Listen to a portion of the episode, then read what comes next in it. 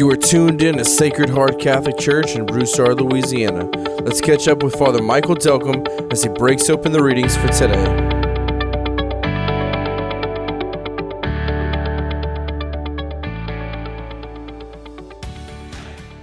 So perhaps we have uh, said it ourselves. Maybe we've heard other people say it. I, I just don't get anything out of Mass. It's too long, it's boring. Why do we do what we do? Why does he have to use that smoke? Why do we do the same thing all the time? Can't we spice it up? Can't we mix it up? Can't we do something different? Why do we always do the same thing every time? Can't we just watch this thing at home? Why don't we just keep watching it at home? Why do we have to come in person? It's kind of convenient. A little coffee, right? Big screen, Get to go to the restroom anytime I want. Get to eat breakfast while I'm watching Mass. This is a new norm, right? Why don't we just do that? Well, I really want to enter into the conversation of why we do what we do and why it's so important, and, and why, if we don't understand the context and history of how we got to this point, if we don't understand the history that that this is part of his story, God's relationship with his people, then we're going to completely miss what happens here at Mass. And we're, we're not really going to be able to enter into what's fully happening.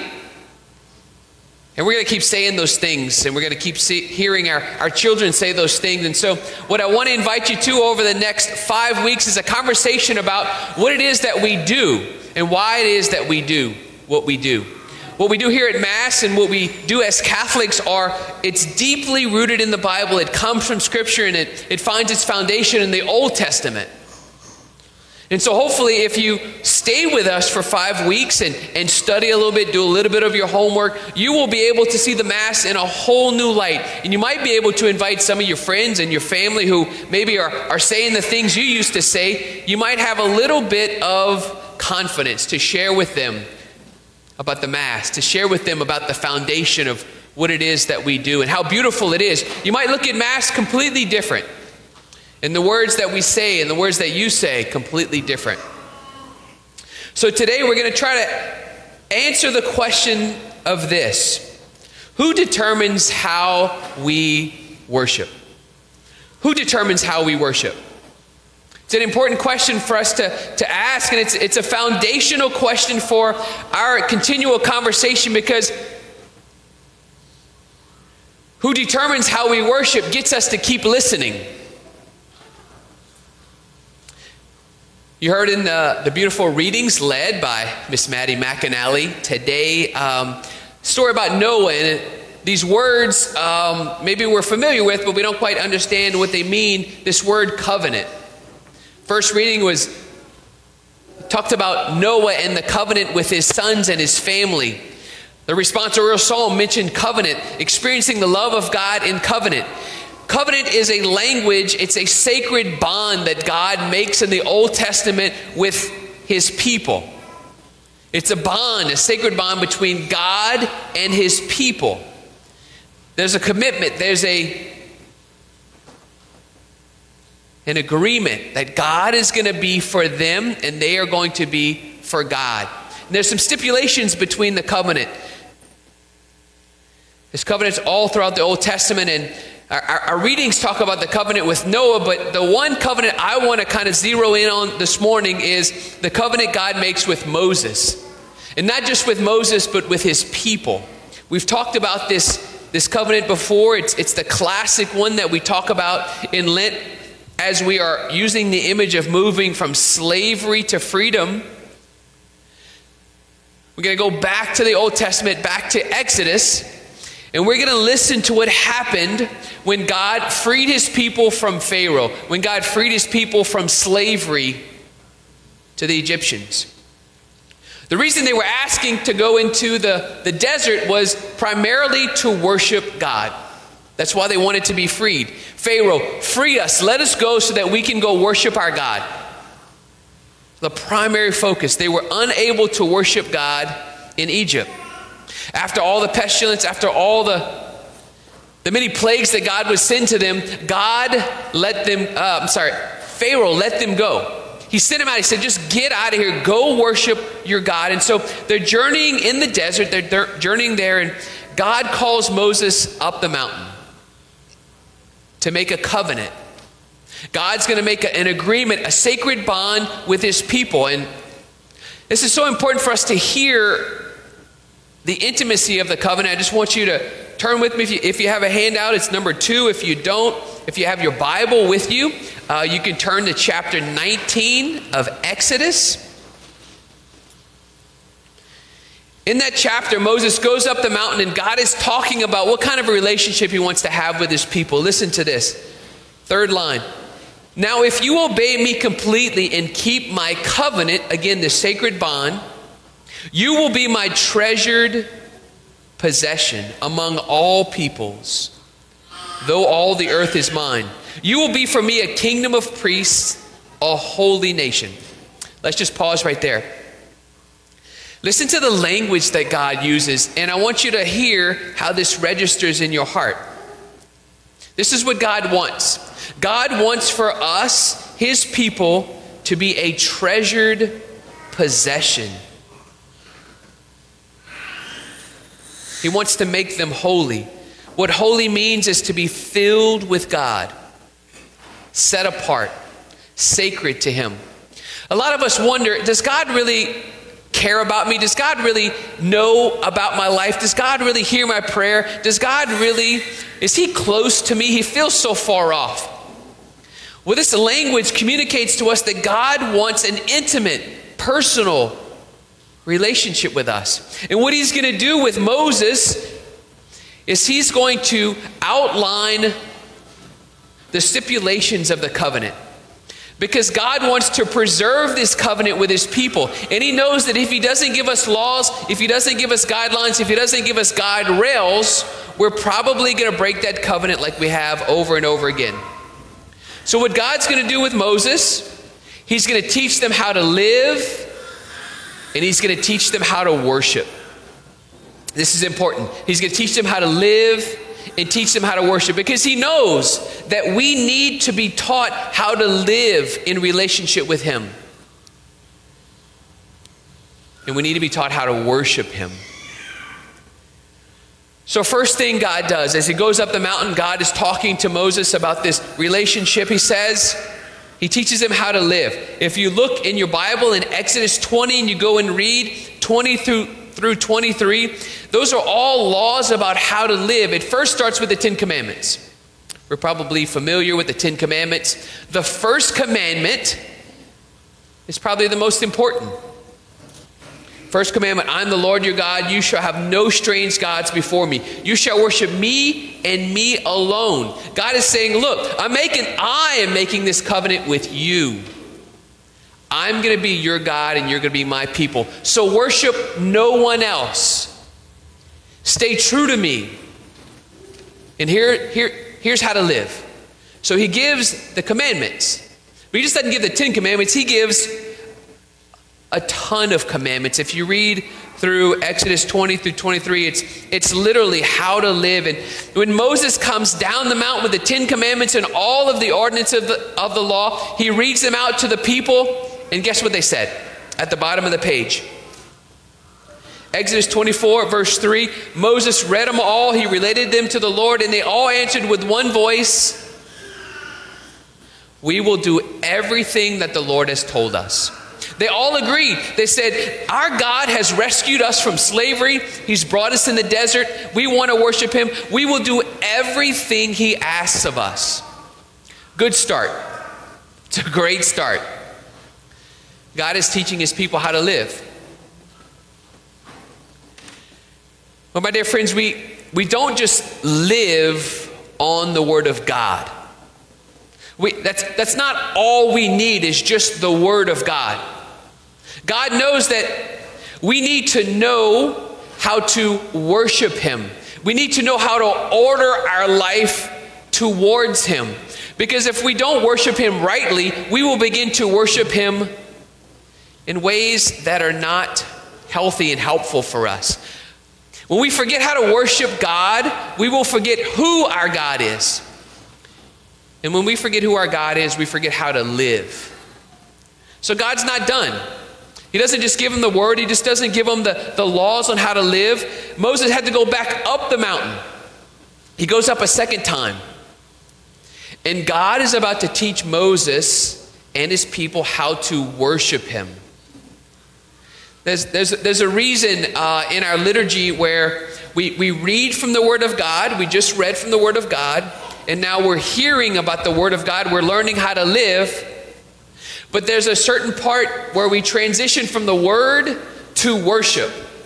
And we'll, we'll, we're going to get into that in the next upcoming weeks. But Moses goes back up the mountain, and God literally is about to unpack how he wants his people to worship him. And if you have your Bible, when you go home or right now, you can kind of turn to Exodus 25 through 31. God literally outlines in great detail how to worship him. He talks about how they need to build an ark of the covenant and how they need to cover it with gold and how they need to put it in a prominent place in what's called the Holy of Holies, and only the priests can go there. And inside the ark of the covenant, they are to put the, the Ten Commandments and all the sacred things that are part of the history of the Israelite people, and they, they need to construct an altar, and they need to put the altar in the Holy of Holies. And he even goes into detail about the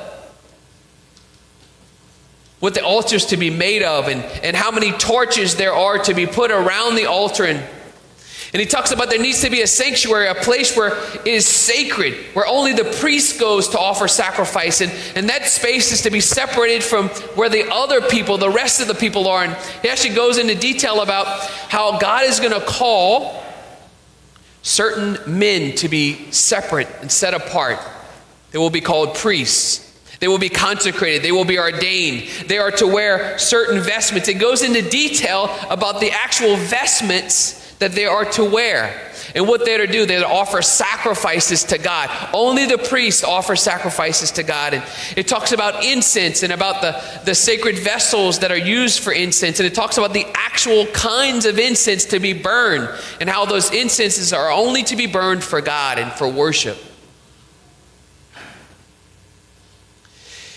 If you go and you read Exodus 25 to 31, these things would, would start to become familiar to us. It's a lot of the things that we do at Mass the priests, the garb, the, the altar, the, the tabernacle, the, the sacred space, the incense. God was teaching them how to worship. God is teaching us how to worship. What we do here is rooted in our history. It's rooted 4,000 years ago. And, and if we're ignorant of our history, if we're ignorant of His story, then what happens is we just discard history. And we don't know why we do what we do. And what we don't understand, we label. And what we label, we discard. And what we need to do is we need to rediscover why it is we do what we do and rediscover the answer to this question that it is God who tells us how to worship. We don't tell God how to worship Him. Moses, in great humility, is going to God, and God is telling Moses how he wants his people to worship him because they and we need to know how to worship him. We don't do a really good job when we're in charge. When we forget how to worship, when we don't worship the God the way that He calls us to do it, we forget who our God is. And when we forget who God is, we forget how to live.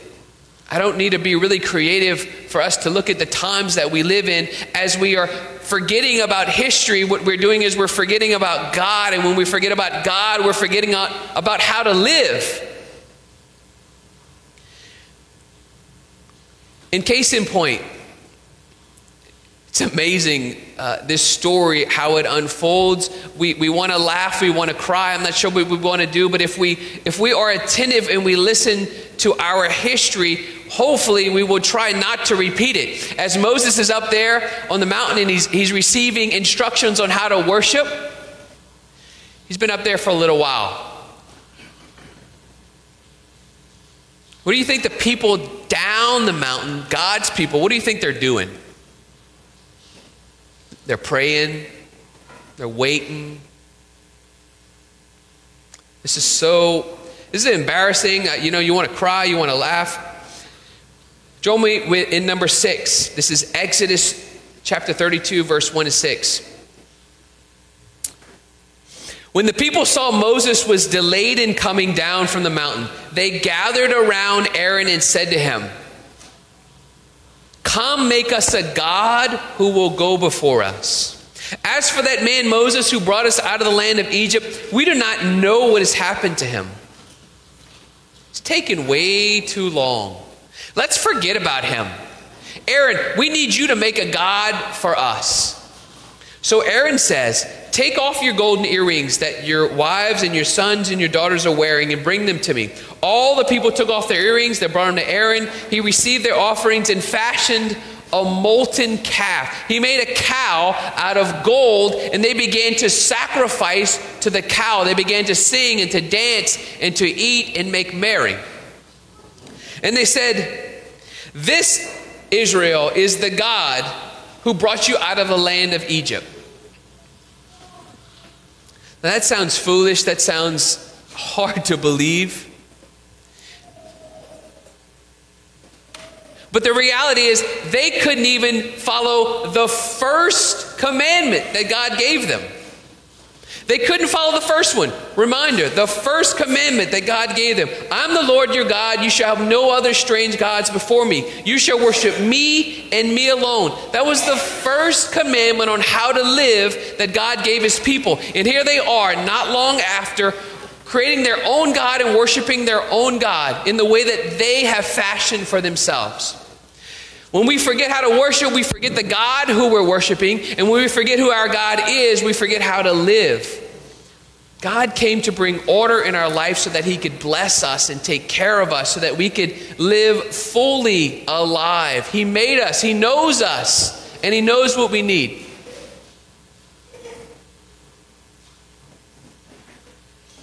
So, who determines how we worship God? God or us? God does. Because God made us. He's the creator, we're His creature. He's God, we're not. And so, as we begin this journey through Lent, as we, as we begin to talk about what it is that we do, it's important for our reference to be it is God who taught us to do what we're doing. It's God who gave us what we're doing so that He can direct our hearts to Him. And we, we don't change it,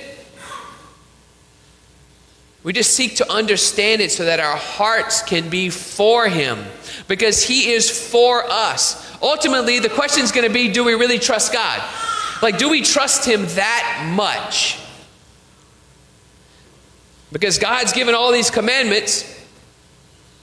Either we're going to trust Him and we're going to listen to Him and we're going to follow Him, or we're going to do our own thing.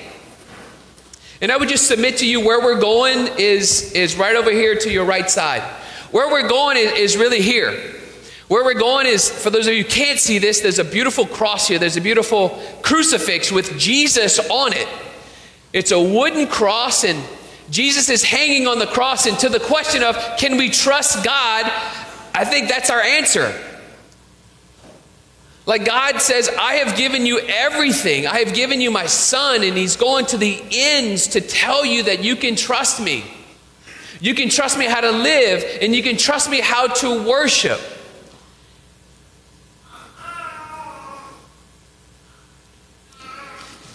Next week, we're going to talk about uh, sacrifice.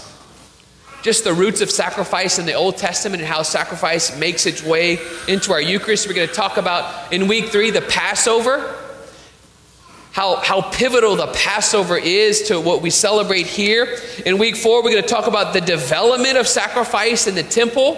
What's the difference between a synagogue and a temple, and what is this place that we come to worship God in? And finally, in week five, we're going to talk about Holy Week, the new covenant. We're going to talk about Jesus, the new sacrifice, the new Lamb of God who comes to take away the sins of the world. And I promise you, if you stay with us, if you pray with us and study with us, when you come to Mass and you see the, the Eucharistic Lord lifted up, and you hear the priest say the words, Behold the Lamb of God who takes away the sins of the world, it is going to mean something completely different to you. You're going to understand why we're here. You're going to understand why we do what we do. This is the most important thing we can do in our entire life. It's where God is made available to us, real, tangibly, in time. It's going to connect all of history and it's going to put us in the history of who God is and why He made us. Just invite you to be with us. I invite you to stay with us. I know not all of you can make it to Mass every time. I know some of you are watching online, but if you would just be faithful in these five weeks, I promise you, you will never look at Mass the same, and your life will never be the same.